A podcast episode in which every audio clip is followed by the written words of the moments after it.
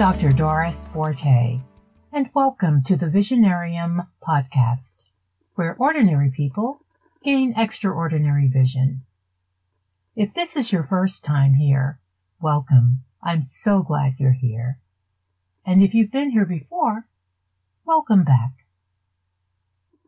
This is episode 14, or season 2, episode 2. And today we're going to talk about the word no and how no is a complete sentence. A few months ago when we were doing Get Brainwashed and learning how to eliminate mental and emotional clutter from our lives, and by the way, I hope that you've continued with that and are making notable strides in clearing out this mental and emotional clutter from your life. Today, I want to offer you a valuable tool that will help you continue getting rid of the mental and emotional clutter in your life and making more room for you. And that is learning how to say no. So let's take a deep dive inside the Visionarium and look at why no is a complete sentence. Historically, or let me go back even further and say prehistorically. Part of our success in progressing as a society, as humankind, was in our ability to cooperate and say yes to one another. Because there was a lot of work that needed to be done. A couple of people might have been pushing a boulder up a hill. Some were out chopping down little trees and twigs to make a fire. Somebody else was hunting for food. And at the end of the day, it all came together. They sat around the campfire and they had a meal and communion. And society moved forward that way. So fast forward. fast forward to today.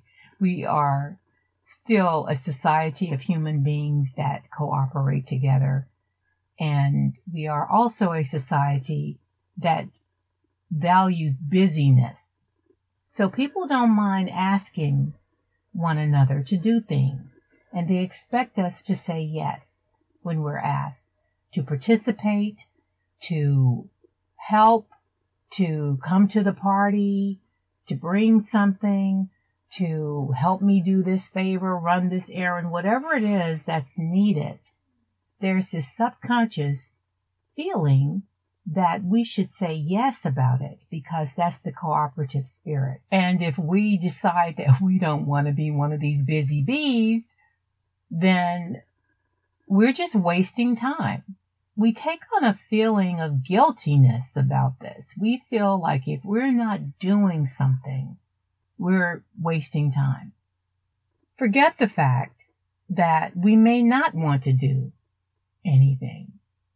Doing nothing is not valued in our society. So if the reason that we are saying no is so that we can find time to do nothing or to do something for ourselves, then we are accused of being selfish. When actually the person that's asking is also being selfish because they want you to do something for their selves. But we have forgotten how to say no. And I say forgotten because we used to be pretty good at it. Look at any three year old as a model of how to say no. They have learned that to resist with the no is a very powerful thing. That pushback makes grown-ups back off. And a three-year-old will go a step further and have a temper tantrum that will really make you think twice about fooling with them. And I'm not saying that as adults we should have temper tantrums. I don't think that's a great idea. Even though sometimes I will admit I feel like it. I look at those little babies in the stores and I get it. I get it. We all feel like having temper tantrums sometimes. But there's a better way to do it. As adults, we just need to learn how to say no and to understand that no is a very powerful word the utterance of that sound no creates a personal boundary between you and a situation that you do not want to be engaged in. And there is nothing more powerful than saying the word no and leaving it unadorned. A lot of times we can manage to say it, but we put all kind of little tendrils on it. Well, no, because mm, you just can't put it out there and let it hang loose in all of its beauty. We've got to decorate it and adorn it with a lot of excuses and explanations. And that just gives the person that you're saying no to an opportunity to come up with more ammunition. And they do. They push back. And a lot of times we're just completely beat down into submission and it needn't be. So this discussion today is to offer you some confidence in your no and a way to put it out there and really mean it yourself and to understand why it is important to have no, to have personal boundaries in your life and to begin to understand that anybody that has a hissy fit because you're saying no to them or executing a personal boundary is just evidence that that boundary needs to be there in the first place. We live in a yes culture. The obvious reason that it's important to learn how to say no is that we all have a limited amount of time and energy and resources. So these very valuable things need to be used judiciously. And if we are just saying yes to everything, we're saying yes to things that really have no meaning to us. We're just being people pleasers and not even thinking about ourselves in any of this. Pretty soon, the yeses will lose their meaning completely. And we have just forgotten how to say no and set up personal boundaries. So our life becomes cluttered with meaningless commitments and dysfunction. So perfecting the art of learning how to say no is like learning a superpower that will help you eliminate energy draining sinkholes from your life. I like acronyms, so I've come up with an acronym that will help you remember the steps that you can take as you build up your no muscle. If you're like most of us, it will take you a little time before you gain the confidence and feel comfortable enough to just say no and let it be. To just put it out there and let it just hang loose. When you do that though, it's going to be very entertaining to you to see the reaction that the other person has. Their head's going to bobble. It's like you put an electrical charge on them or something. And they're going to just be standing there waiting on your because. You will get to that point. But the acronym that I'm about to offer you gives you a way to ease into it as you build up that muscle of saying no. The acronym is NOPE. N O P E. The N stands for no. That's the first thing that you have to do. You have to say no.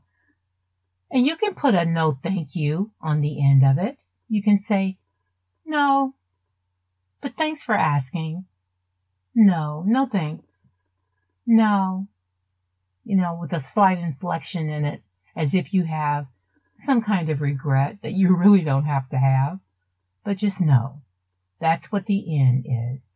The O stands for option. A more gentle approach is to give them an option.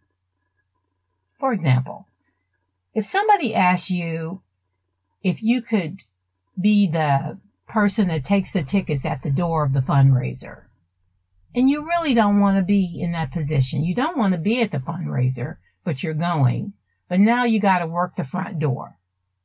You can say, no, but I can work at the registration desk. So you're sitting there at the registration desk and you're just passing out forms. To you, that's a bit more doable and less strenuous on your mental and emotional capacity than just standing at the door. So the O is an option. You say no, but then you offer something else. No, I can't go Tuesday, but I might be available on Friday. So you haven't given a complete no to the situation, but you're working your way to it. Which brings us to the letter P in the acronym NOPE. P stands for postponement. Postpone it. And it sounds something like this. Hmm. Let me get back to you on that. Let me think about that and get back to you. And what you're doing there is creating enough space between the question, can you do this, and your response to give yourself time to have a pep talk and a way for you to politely decline. You're giving yourself time by saying, ah, can I get back to you on that? So the E in the word nope stands for excuse. You can go with something really honest like, I am totally exhausted and I just really need some downtime. So no, I cannot.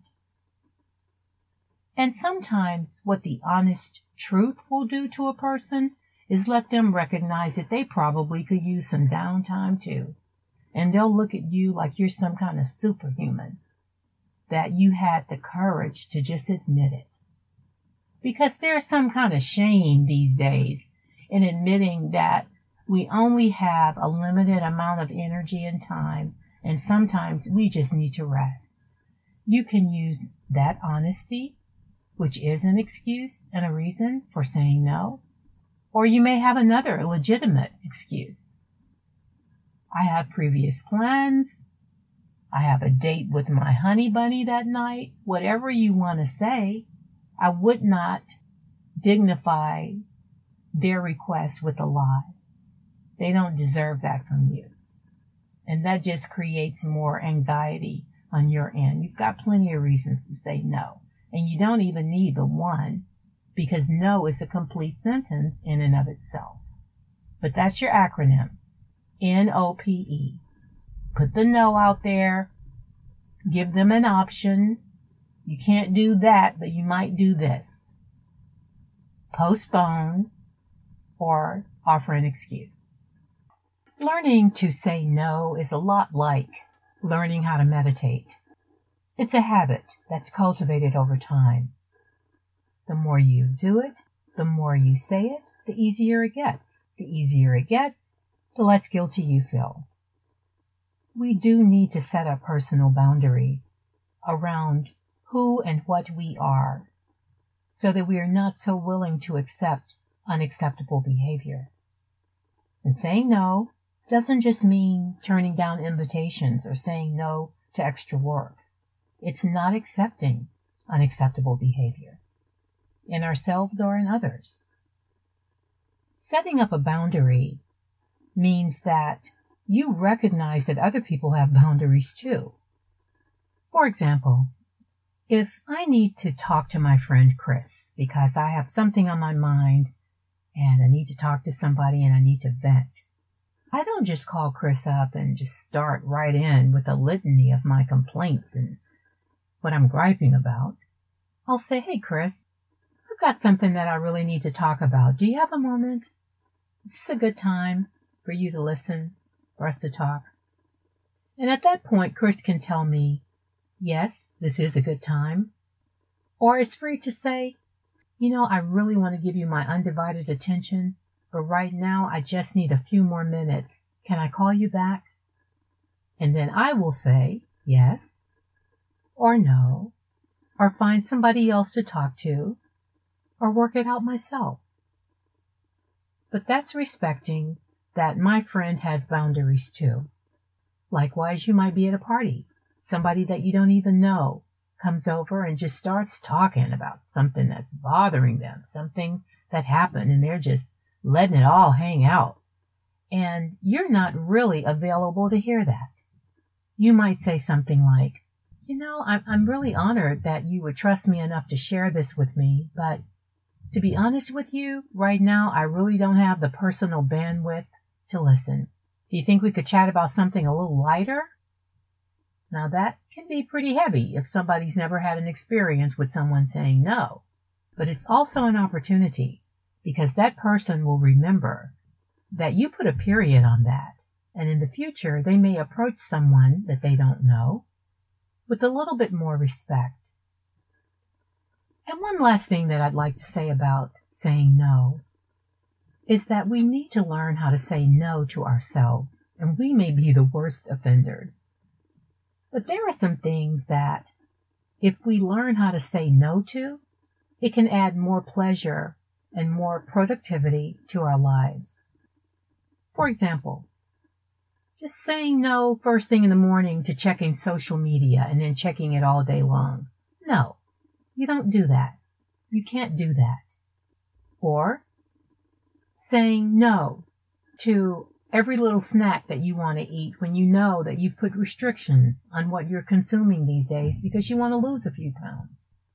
Or saying no to yourself when you're choosing to sit on the couch all day and look at TV when you really could get a walk in or do some other exercise because you said that you would do that for yourself. So are you beginning to see a pattern here? The pattern is basically being mindful about the things that we commit to doing. And before we say yes, ask ourselves a few questions. How much does this really mean to me? How much value does this add to my time? Am I doing this? Am I saying yes to this for the right reason? Or am I just people pleasing? And can I let it go and make room for something that is more important to me. At some point, you might even realize that it's not always about making room to do something that's more important to you, but it could also be about making room to do nothing, because that is important too. In doing these practices to help choose yes by saying no, we make our yeses more significant. We make the opportunities that we have to say yes create more meaningful experiences for us. And we savor those. Because if you say yes to everything, yes loses its flavor. So when we begin to say no, we reclaim our time. And the more time and space that we can create to accomplish the things that really add value to our life, that really cause us to feel in love with our lives again, more on purpose, the better we're going to feel about being selfish with those yeses, and the more comfortable we will become in saying no. Just no. Because no is a complete sentence. So with that, we have reached the end of our episode. Let's swim back up to the surface and take a deep breath. Thank you so much for listening today. I really appreciate it. And if you have any questions or comments about this episode or any ideas for an upcoming episode that you have a particular interest in, drop me a line. My email address is thevisionariumpodcast at gmail.com. Or you can also go to our website, insidethevisionarium.com, and leave a comment, and I will reply. I want to also thank you for letting others know about this podcast, inviting a friend, and just letting people know that we exist. I appreciate that. So until we meet again, remember to focus on your dreams because you've got to have a dream to make a dream come true. See you soon.